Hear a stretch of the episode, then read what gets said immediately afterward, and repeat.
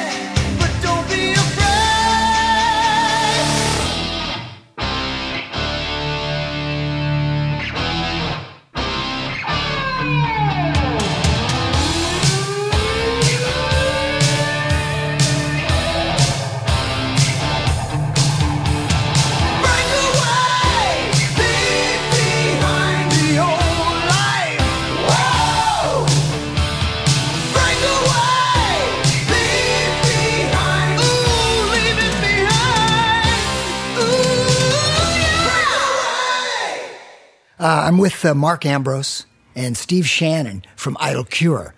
So, Mark, um, can you tell me a little bit about Breakaway and how that came about? You know, what was kind of interesting about Breakaway is um, the verses and the versus the chorus. I, I remember when we were recording this record, um, we hit a train wreck.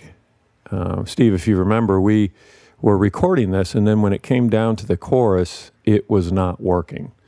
Um, and we just hit a dead end. And we said, this chorus is just not going to work. And so rather than can the song, um, you know, we kind of said, let's, let's have a little 24 hour respite. And so went home and worked for about three hours trying to find a chorus that would work and came back the next day and that was the course of breakaway it was not even close to the chorus that we went in uh, to record the song with so it was kind of funny that that ended up being our anthem that ended up being our debut uh, kind of the, the trademark signature song and sound of the band uh, when it was pretty much thrown together at the last minute in desperation. So, but that's how those things go, you know. So Breakaway was actually was that the the first was that the demo? Come Alive was the demo. Come Alive was the demo. Breakaway is a song. Uh, it's a very interesting story, and I. Mark had just gotten his accounting degree from USC. Now he's got a wife and a child now. He and I have been playing together for eight years, and it's been fun. It's been nice. It's been grand. But you can understand that the necessity is hey, you have a wife and a child now. You got this expensive degree from USC. Time to go to work and quit playing music games, right? Mm-hmm. So Mark had been writing. It's just in his nature to keep writing. And when the deal came through, Mark was right on that precipice of should I stay or should I go, right? and he had written Breakaway. I went over to his house. He was living in an apartment in Long Beach. And I was sitting out by the pool with him, and he got his acoustic guitar and he showed me Breakaway. Just on acoustic guitar, just a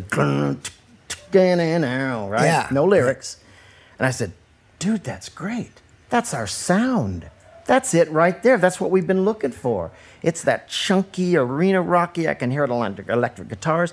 And Mark, he's saying, well, and he wasn't sure. And later on, Mark said, I don't know if I want to participate on the album because it involves a commitment. They're going to want gigs, they're going to want tours. I need to blah, blah. And I said, then, dude, give me Breakaway. Give me Breakaway to sing on a record. I'll give you full music royalties. You can come and you can pro produce. Just give me that song. I mm. gotta have that song on a first record, whether you're there or not. And I, I really think that Mark, just because Mark, like I told you, he's a, he's a perfectionist. He doesn't just want to let somebody have at his song because he's hearing it in his head all the time, right? And that got Mark into the studio. And now the actual being in the studio and watching that process happen, which we all love. Very enticing. You know, you've been a touring guy for years and years and years. So I'm sure the live show, for me, it's the studio, man. I Mm-hmm. Yeah. love the studio. Well, I, I gotta I gotta say I love the studio Yeah. as well. And uh, how many years did you sing before you were in Idle Cure? I started singing with my first band in high school in 1969. And we started, and like I say, through the college years, we kind of fell apart, but I would keep singing. Influences were Influences in those days were like you, the Beatles, um, certainly the, the English invasion Yeah. bands. Um, some of the early American bands were probably, you know, I, I started in college, I, I started playing, I had always played guitar. In fact, I played guitar before I sang. So, but in college, I got an acoustic guitar because you couldn't travel much with an amp back and forth to the right. dorm. So I started getting into things more like the Eagles and the acoustic stuff, Dan Fogelberg, and, and getting together with, say, trios that where we'd sing three part harmonies, even Crosby, Stills, and Nash, that kind of stuff. Now, coming out, you know, I was in a secular band. The Lord was getting on my conscience about singing some of these secular songs. Hmm. And I wanted another outlet. And I had always wanted to do original material. So I started looking for some sort of outlet. Actually, had met Chuck King, but uh, our musical tastes were always a little bit different from one another's. And then I met Mark Ambrose kind of by accident in the living room of his mom's house. Uh, he was d- sitting down at the piano. We did, uh, I think we did Joe Cocker, you know, and uh, just a little bit of Testa songs. And more important, hit it off immediately. Yeah. Just hit it off immediately. That was- chemistry just the was chemistry, and it's got to be there. Yeah, you know, it does. I mean, you can you can try to make it work with other people. Sometimes it can work just on the music alone. You know, and you know we've known so many bands that oh man they're great on stage, but they hate each other's guts the moment they get off stage. Right? Yeah, there's a few of those secular bands like that, Yeah. and a couple Christian and a couple Christian maybe bands, two Yeah. total. So we got along great together. You know, there again, sat down for maybe three songs at the piano and then spent a couple hours just having a great time talking. Mark was playing in, um, I, you probably have to call it a, you know, a fusion kind of band, right? No lead singer, so they were just getting together musically and playing. Started singing with them. Nobody had written any lyrics yet, had to write some lyrics, and then that, that's just kind of how it developed, right? And in the early days, Chuck was kind of in and out of different bands. Um, there's a, a, a, you probably never heard of a band called Eden, but Eden recorded a song on Maranatha called Break Out of the Night that did very well. And I sang the Actually, lead vocals on that. I that. think I have heard of those guys. Yeah. So that was the first time I was in the studio singing Break Out of the Night for Eden, which Chuck King and Roger were in. And they, their lead singer just wasn't cutting it. So they called me in the middle of the night, dude, we're in the studio. We got to finish this song. Can you come help us out? So I went in and sang that song. And so And then, so later on, it just develops. Mark and I are playing in Sojourn. And then the last song Mark wrote for Sojourn was Come Alive. We had met Bill Baumgart, and Bill Baumgart said, Look, you guys, I'll make you a deal. I'm gonna, I'll cut you guys a demo in my home studio free of charge. But the deal is, if you get a record deal, I get to be the producer. And that's exactly what we did. Jim Kempner heard Come Alive and a couple other songs, signed us, and that's basically how things started. Didn't have a name for the band. So we so Frontline did a national name search. And the songs were doing so well on the radio, we had Breakaway that was hitting the charts. Um, well, no, no, it was this was before. They said we got a band. It's hard rock. It's along the lines of such and such. What should the name be? And we got like 1,200 entries, and there were there were names like uh, 80 Pound Face and Hitler Brothers, and you know they went from amusing to kind of overbearing, you know, stuff. And so, but we saw Idle Cure. And for some reason, and what we did is, you know, each of us individually wrote down, say, our 10 favorite, and that was the one name that occurred on everybody's ballot. Ah. And then, of course, we got, well, what's it mean? What's it mean? What's it mean? And that's why we liked it, because it didn't really mean anything, but at the same time, you could read into it. Because the one thing that we were talking about earlier, at the time, the one thing that bothered me was the over the top Christian lyrics. It wasn't that so much you wanted to be a crossover band, because that, that could be a cop out, right? And there were a lot of bands trying that, and they, they were kind of falling shy of the mark spiritually. But on the other hand, you know, we wanted to do lyrics that were a little bit more insightful, that touched on really intense issues. That it's okay to be a Christian and write a song about abortion. Yeah. Right? It's okay to, Mark will tell you about Mind Games. Mind Games is a, is a song about Christians that are into porn. And, and it happens because we're all afflicted with the same sins. Mm-hmm. So that's what we wanted to do. We wanted to approach lyrical content on a, on a practical level as mm-hmm. well. Where people could say, you know, I have this, yeah, I struggle with this. And I can- I can, still love Jesus and he can love me. Absolutely. that And let's face yeah. it, Les, in the early days, when you were playing in, say, the mid late 80s as a Christian rock band, you could go into the deep south and play for a Southern Baptist, and there'd be people outside with pickets Oh, saying devil's music, right? And, uh-huh. and who you were singing to was not them. You were singing to the disenfranchised youth with long hair Right. that said, Man, they won't let us in the pews because we're not fit to be a Christian and they hate the music we listen to. Yeah. And that was the audience because you wanted to say, That's what Jesus And went among those people. Hundreds. of- Hundreds. thousands of kids Yeah. got saved through Yeah. all of our ministries Yeah. from Frontline.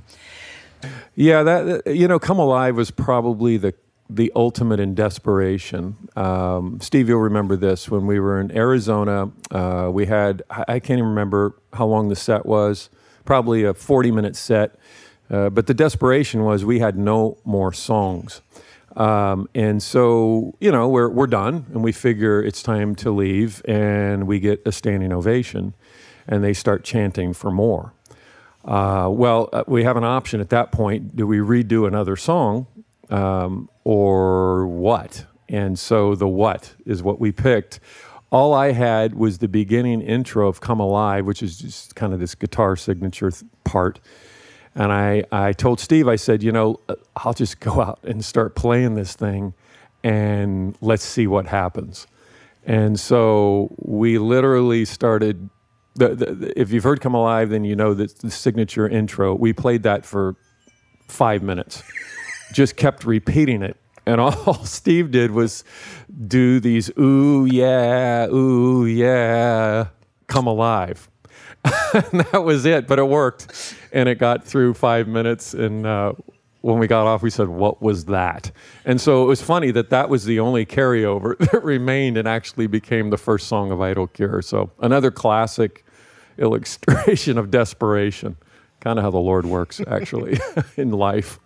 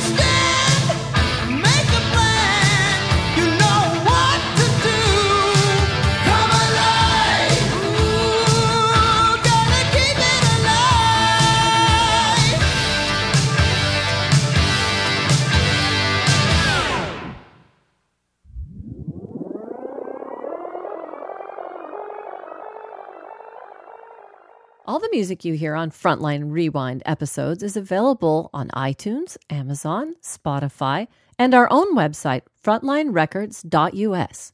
Once Mark got um, sort of drawn into it, drawn he into was- it. I mean, because I'll that give is you another enticing. example, and there again, I, I I feel guilty talking about Mark's songs, but "Come Back to Me" is another perfect example. Mark and Sojourn was a keyboard player. He played keyboards. Mm-hmm. We had Chuck played guitar for a while. We had another guy play Ed Evans played guitar for a while. So Mark was writing music on keyboards, and all everything was on keyboards. So he plays guitar and keys. He plays guitar and keys. And when I met him, even though he worked at a guitar shop, um, he, he sold his vintage Les Paul to get a you know a great keyboard, right? Which I think now he regrets. Yeah. but so come back to me's written on keyboard, Uh-huh. And I always really really liked that song.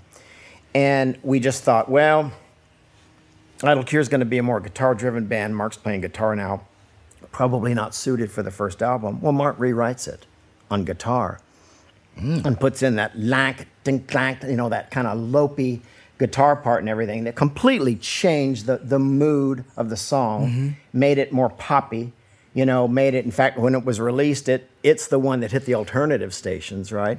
And it was just to me an example of how versatile Mark was, that he could take a song he had written on keys and then transpose it. Now he writes it on guitar. It's got a whole new feel.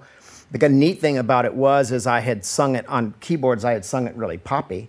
So now that it's on guitars, you thought, well, we better make it more rocky. And Mark says, no, no, no, dude, keep it poppy. I want the the the, the Daryl Hall kind of, you know, mm-hmm. that that poppy mm-hmm. sort of feel to Yeah. it. So we kept it like that, which is harder for me than singing the the hard edge stuff. But we did it, and I was very pleased with how it turned out. Yeah. It feels good when you do that, though, as a singer, to do Absolutely. something that's just a little bit different, and you kind of get it inspired. I love being out of my it. comfort zone. And Yeah. again, being in the studio Yep. is is it's a wonderful. It's like uh, you, you become that the character. The song dictates a character. It's so true. Yeah. and you're almost an actor at Yeah. that point. It's so you- true. Yeah, Yep. Because you and- know and- we're a lot alike. you know. Absolutely. And and every line you kind of the interpretation it's almost like an actor that the more you get into a role, Yeah. you oh now I understand the character. Yes. And for me it's it's like singing a song because you demo a song and I never wanted to make a song on a record sound like a demo. To me, a song's an evolution and it's got to grow as it goes on. So by the time you get to the studio, you should have learned more about what's expected to you as a lead singer in that song. Yeah. And and so it, sometimes it altogether changes. Yeah, you got to hold things loosely. Uh, when you go in, you, you go in with uh, an idea, you go in with a skeleton, but things take shape depending on who's listening and the influence they have. And so, if you're you know working with a producer that you know presents an idea, or and his idea can even spurn a different idea. Uh, so, a big part, in my opinion, of going in the studio is not just executing, recording, but keeping the creative process going. So uh, you're open to things um, growing and maturing and, and taking shape, and usually very different than how you go in. Sometimes they're the same. Sometimes they're spot on. You hit it on the in the beginning, but other times they they take uh, on a life of their own, which is usually a better life because you have more influence, more opinions, and more gift sets coming together. so come back to me, Come back to me. Idle Cure.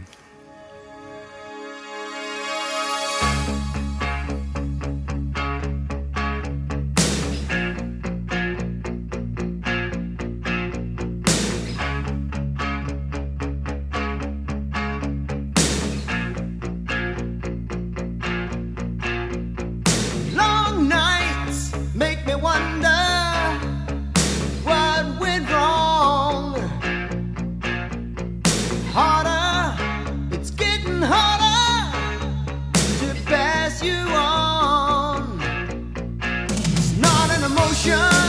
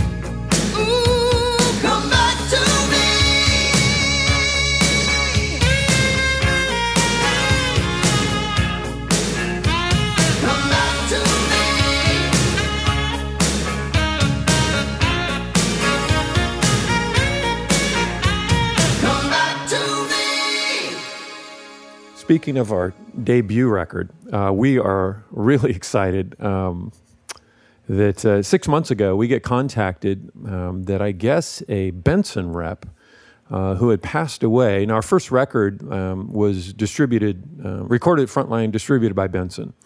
And uh, it was actually a vinyl. And back in the day, CD was was just hitting, but before that, uh, it was you know the old the old uh, 33.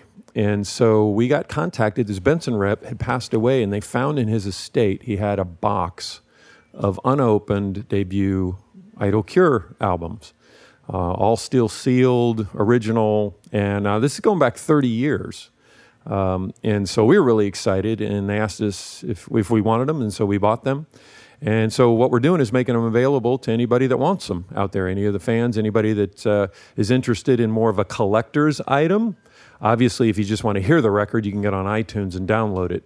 But if you're interested in actually having a a record, um, the first record of Idle Cure, as well as it's in perfect condition, still sealed, and probably even recommend you keep it that way. Um, we would love to provide that for you, and so we're offering that along with a bio and a photo.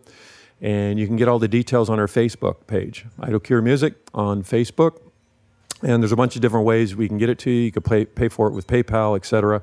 But all the details are there on our Facebook page. So hopefully you'll check it out. But yeah, we're really excited. There are a few left, uh, not a ton, limited edition, obviously. Uh, we don't even have these, so we're really grateful that we would get our hands on some. Shh. Silent Hope. Can you tell me about that? I hope so. Uh, Silent Hope started with a Chuck riff on guitar. Uh, Chuck was great at guitar riffs. Brought it to me and kind of sat in limbo. Gave it to Pete. Pete was doing around on keyboards. Pete had come up with the, with that little that little interesting keyboard part that kind of changed it all once again. Changed the mood of it altogether. And now all of a sudden with that, I kind of got shifted into gear, and I thought, oh wow this has got to be more of a kind of esoteric thing. And I love that sort of thing, right? So, you know how memories call back to you, right? And I used to attend way back. I was like 12. I had this lady who was watching me because I was a latchkey kid. My parents both worked, right? And she would, in my words then, drag me to church practically all day Sunday, right? And a lot of times while she was with the church group, I'd be outside. And it was a church in downtown Los Angeles right by the, the library. So, I mean, the hard part of town. And I'd be outside and you'd see these like street people walking around. I was really, really young. And, and one of the things that I always remembered was there was this neon sign hanging that said, Jesus saves, right? And at night, it, was, it would illuminate and it would seem to light up the whole block. And I always had that picture in my mind uh-huh. neon light that says, Jesus saves, right? And so while you would be looking around, and you'd see, like I say, these street people, and you could tell people that were alcoholics or maybe on drugs or maybe even streetwalkers, that kind of thing, right? Mm. And then there's this neon message Jesus saves. So I said, I want to write a song about desperation. I want to want to write a song about people addicted to drugs, people that are hopeless, mm-hmm. people that have nothing to live for, but there's this reminder that Jesus saves. So that's what inspired Silent Hope. I started writing this song within the back of my mind, Neon Message Jesus Saves, and wrote it and kind of built it around that. But with even though these people are living lives of desperation, as they see this neon message, they have this silent hope that Yeah. they can be saved from this life of depra- Yeah. desperation. And it's so true. And they can be. And they can be. And they have been. So many of them. Uh, largely uh, due to efforts like people like you and that have written songs and inspired people to be drawn to God. It's, it's cool. Frontline had a lot of, lot of groups like that. They really did. And I, I, I always thought the label was appropriately named because while there were Christian labels sort of playing it safe, sort of playing it to the mainstream of those days, Frontline wanted cutting edge artists. They really did Yeah. want to be on the front line. And that's, that's Jimmy's heart for ministry. Yes, it is. And his love for Jesus. Yes, it So, is. Yeah. And still is. And still is, yeah. He's a, he's a pastor still. Yeah, yeah. yeah. And now for your listening pleasure, Silent Hope.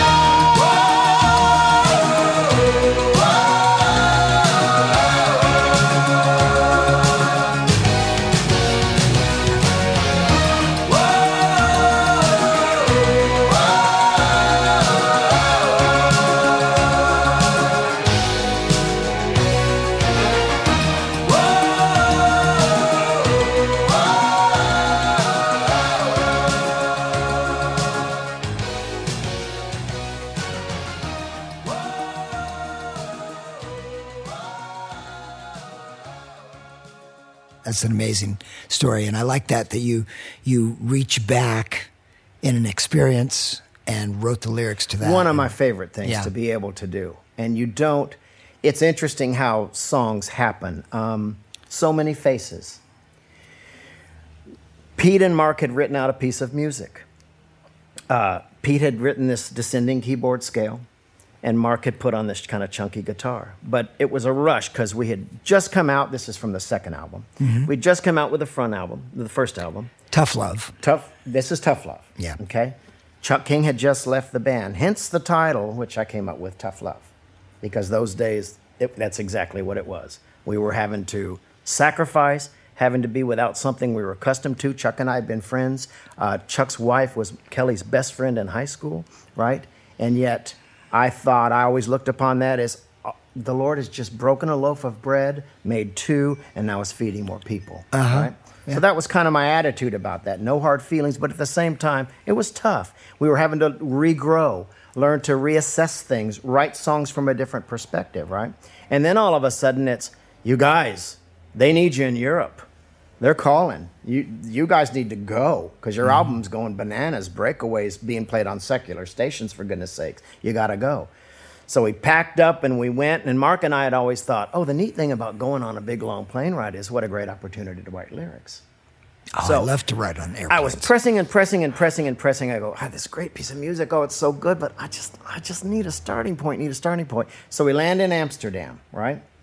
I've got horrendous jet lag. I'm just wired beyond belief. It's two in the morning, and you know Amsterdam. It's two in the morning, but outside it looks like dusk, and the streets are full of people. Right. Yeah, So I'm they're standing up there in this little tiny room that Youth with a Mission had kind of put you up in, right? And it's kind of still inside, and it's, it's a dead of winter outside. It's maybe all of 18 degrees, right? And I'm looking up and going, I'm in Amsterdam, and I'm sitting in a room. This just isn't going to work. So I got into my suitcase, pulled out every piece of clothing I could find against the cold, right? Go outside, and as you open the door, right? And I turn around and I close the door, and all of a sudden, these words just kind of emanate. I close the door to feel the cold gray pulse of the night. And I thought, ooh, that's cool. I like that. And then as I thought about that and I'm walking, I'm going, that even works against Pete's descending keyboard thing, unless that's a song that literally wrote itself in my head Beautiful. as I took that walk through the red light district of Amsterdam, no less, right? I've been there. Uh, not as a customer. And then where by the by the, by the second verse I'm going, I got to remember this. This is good stuff, right? And that that's what I love too. Songs that just write themselves, you know. Yeah. Like you said, I, I prayed first. I said, Lord, I'm I'm a stranger in a strange land. I'm going through the red light district. Uh, I might come out a better man. I might come out dead. I mean, you know, you just don't know. So you, you pray for protection. You pray for inspiration. Amsterdam's an incredibly inspiring place. It's an amazing city, one of my Mm-hmm. yes. very favorites. Yes, it is. And, and like I said, that song literally just assembled itself over time to where when I got back to the room, I'm just furiously scribbling stuff down. Just pouring out of you. Just poured out. Yeah. So, one of my favorite songwriting experiences. so many faces.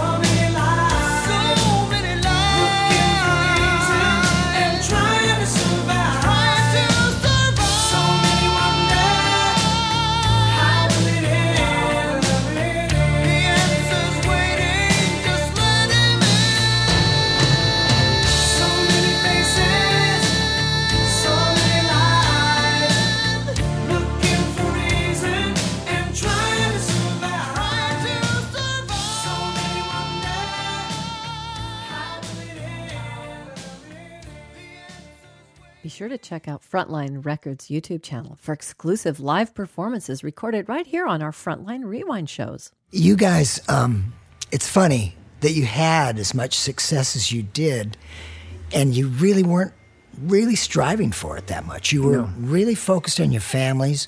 Um, you had a real good, I think, a real intelligent approach to what was going on in your lives. A lot of us rockers, you know, well, we're just are rockers, but you, you and Mark are career type guys. Are you a lawyer? Is that? No, no. Oh, you were in law I- I- school, I, but- went to law school. That I got married and had a child, that, and that has a way of putting a crimp on your plans So in that law changes school. some But I'll, I'll tell you what, it was more than that. Um, I got into law school, and for my first year, I was really doing well. Made the law review, in fact. But Les, I would look at the people around me and say, I don't like who these people are or who they're becoming. Yeah. And I would love to think it was Pepperdine University, and they even had a Christian Lawyers Association, right? But I thought, I don't know if, if I can keep my moral compass uh-huh. and go down this road. Because, I mean, that it, the path is just strewn with people who have abandoned that morality in that Yeah. field.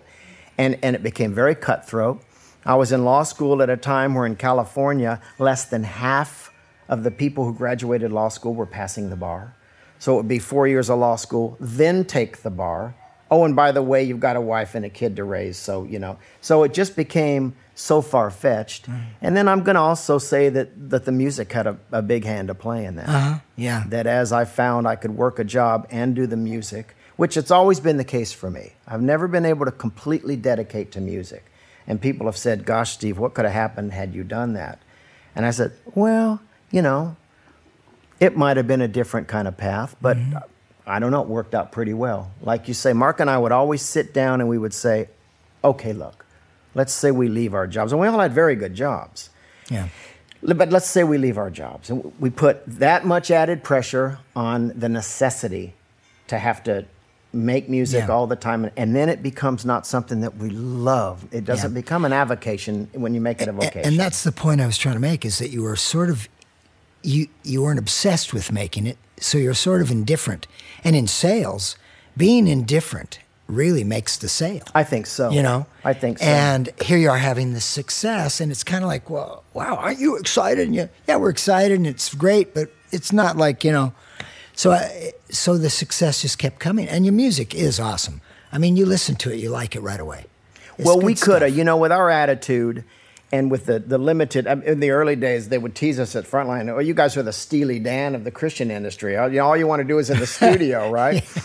And, uh, but I mean, it was the radio airplay that worked so good Of on course. our behalf because when we showed up someplace, the introduction was made, right? I mean, Breakaway was a huge success. Takeaway was an enormous success on the AC stations, for goodness sake, right?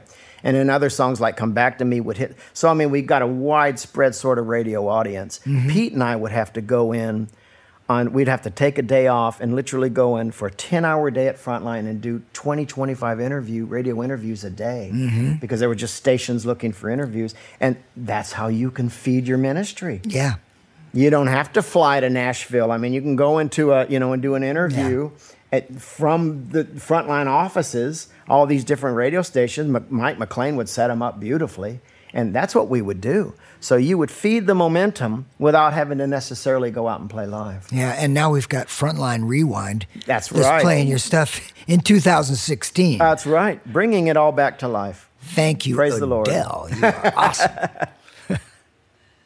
Interesting story. We uh, we went to uh, I went with Brian and Ken Tamplin and uh, and uh, a few other artists, right, and everything. We went to Nashville because it was the the, the big show, the GMA. oh yeah, the and Dove so Awards. Brian would Yes. Brian would explain, oh no no it's not much and everything. Oh, oh but Steve, uh, tomorrow morning they'd like you to get up and, and do an interview. It was at like nine in the morning, right?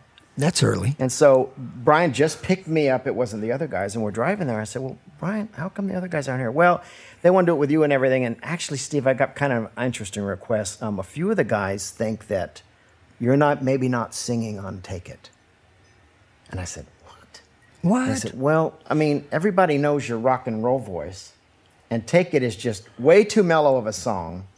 and they noticed that Bill Baumgart wrote it, and it's just it seems really, really out of your comfort zone, and they'd like to hear you sing it live, right? So they literally had it set up, no vocals, put me on a chair in the middle of a big table with about 20 radio and Benson exec guys sitting there. Okay, around. talk about being on the spot. Handed me a mic and said, "Okay, now sing, take it." And Terry from um, Terry Taylor. Terry Taylor, right, who, who's the funniest guy I ever met. Uh-huh. Yes, right? he is funny. And he was saying, "Oh, dude, you're in for it now, man. Nine in the morning, good luck, right?" Because he knew about take it and everything, and, and way out of my comfort zone to sing that, right? Bill probably took twenty percent of the recording time just getting me perfect on take it because it was his baby, right? So I sat there and I'm going, and I, and I only found out on the way, and I'm going, "Oh, for heaven's sakes!" So I get up and did it, and I'm not sure. You kind of lose yourself in a performance, so it was probably sure. oh, decent, you know. And we got back, and Terry kind of high fives me. He says, "Dude, you nailed it. Good job." There you go. But it just goes to show, man. I mean, and, but I guess that's the nature of the beast. You're sort of always having to prove yourself, and like we were talking about, being out of your comfort zone helps you grow. Yeah. and then it was a good thing. Yeah. In those days, we rarely even did take it live because we found out that when we got live, people wanted the rock stuff, breakaway, you know, come Uh-huh. on, right? So, I mean, we did take it at Knott's Berry Farm, but that might have been the only time we performed it live. Quietly in your heart alone lies a feeling that you've never known, hidden by all the pain that's there inside of you. And yet this feeling still shines through.